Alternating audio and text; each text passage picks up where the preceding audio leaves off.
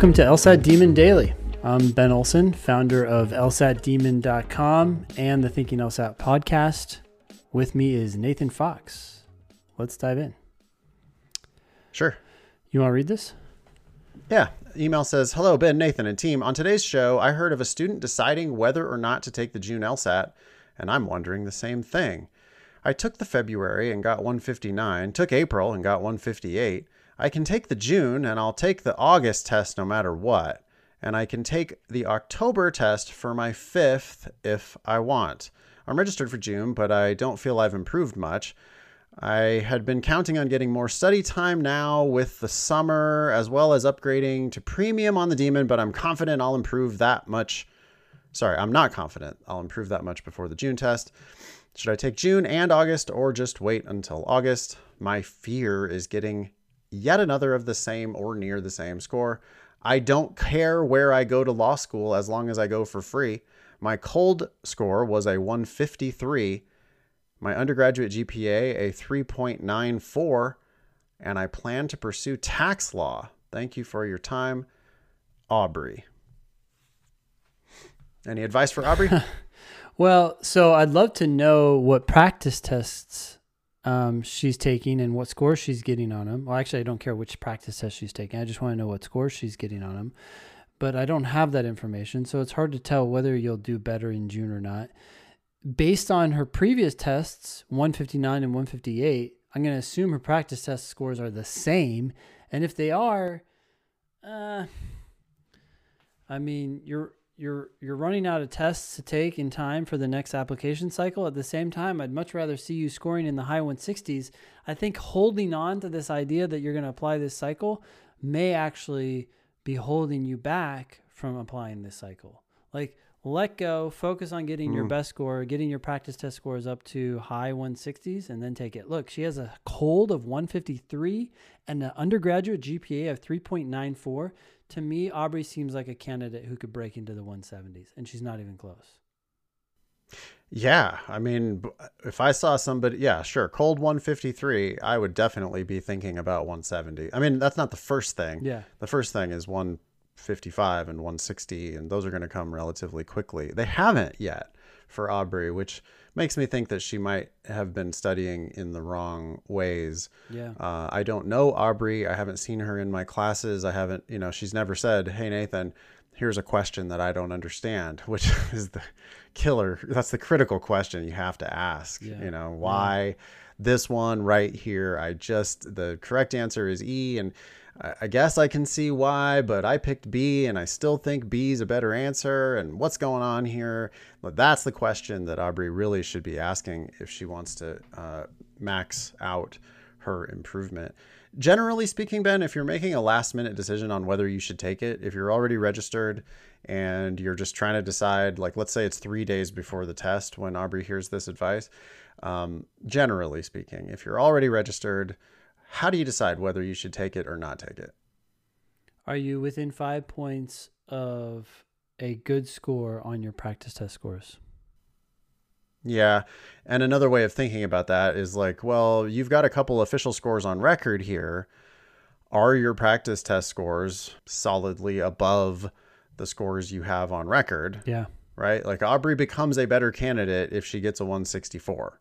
But and even so if she there was is getting, a pretty strong argument yeah. to be made for like, yeah, you're higher, you're, you're likely to score higher than your best score on record, which is now a one fifty-nine. Right? Ben, you were about to say, I, I, but I was just going to say, even if she was scoring like one sixty-four on her practice test, I'd be like, you're, you're, you sound like a candidate who could do so much better. I would just buckle down and focus on improving your score more and then take it. Okay. I, I might disagree slightly Go there just it. because, well, I mean, all I'm thinking is she already paid for the test. If it's too late for her to push, yeah, right. I'm, I'm assuming that she's only going to get this advice three days before the official test. Yeah. And if, if she's still registered and she doesn't, she's not going to get any refund if she decides to push. She yeah. already paid the two hundred bucks. She does improve her candidacy by taking it, I think, most often. Yeah. And so it's like, well, then what the hell, take it. Like, it, I don't think you, I don't like, I don't think people need to be so precious with their five total attempts at the LSAT, right? That they're like, well, I absolutely won't take, I mean, she already took it twice. Mm-hmm. And if she is going to improve on whatever those scores are, and if she's not going to get her two hundred bucks back, I don't know. There's an argument to be made for like, yeah, take it. You'll, it'll be a step in the right direction. But I one thousand percent agree with Ben, your original, what you mean, the, we agree totally. You need to be focusing on improving for August. Either way, you need to be, whether you withdraw from June or not, yeah. you need to be, you need to do better for August. And I think with the right kind of prep, yeah, you, you should be thinking about something more like one seventy. Here's another, I mean, I know it kind of pushes like our product, but I, sometimes I hear people like, she's, she's just upgrading to premium, right? Like Live compared to so many other programs is so cheap. And I just hate the time you're wasting, maybe not going to class, man, for what you get. Like try one month of Live yeah. for what you get. It's amazing. Multiple Live classes, seven days a week for a month, uh, I think could just be transformative. Not, so not that everybody that... needs it. Right. But I just wonder yeah. if Aubrey's one of those candidates who needs to like talk to people and like right. figure out why you're not improving as yeah. quickly. Figure that out and then go back to premium or go back to basic. I don't know. Yeah. And I'd rather you do it at the beginning of your prep rather than the end of your prep, because yep. we can teach you how to prep. Yeah.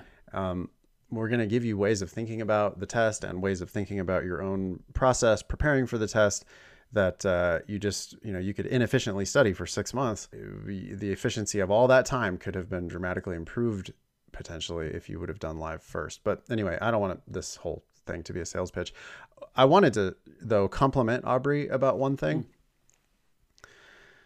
Undergraduate G P A three point nine four, plans to pursue tax law. I spend a lot of time trying to talk people out of law school. Yeah. I would not ever try to talk Aubrey out of law school. I think that that is a, like, there's no such thing, you know, there's no sure thing in the law school game, but boy, there are never not going to be jobs for tax attorneys. If you want to do that work, I think that there is going to be a lifetime of pretty lucrative work for you to do yeah. in tax law. Yeah. You're talking about saving people billions, hundreds of millions, billions of dollars on their taxes. Um, that is a, there's going to, there's going to be work there for sure. Yeah. Uh, and with uh, such a strong undergraduate G P A, she has demonstrated that she, you know, has the worker bee yep. in her, and that G P A is like makes her a candidate for the very top, top, top of all of the law schools. Like she could literally go to Harvard or Stanford or Yale um, if she gets her one seventy. Yeah. And I see nothing but success in Aubrey's future. So I just wanted to make sure that I got that little note of positivity in there. Cool. Yeah. Thanks for writing in, Aubrey. Um, if you have questions for the show, LSAT Demon Daily, email us at daily at L S A T Demon dot com.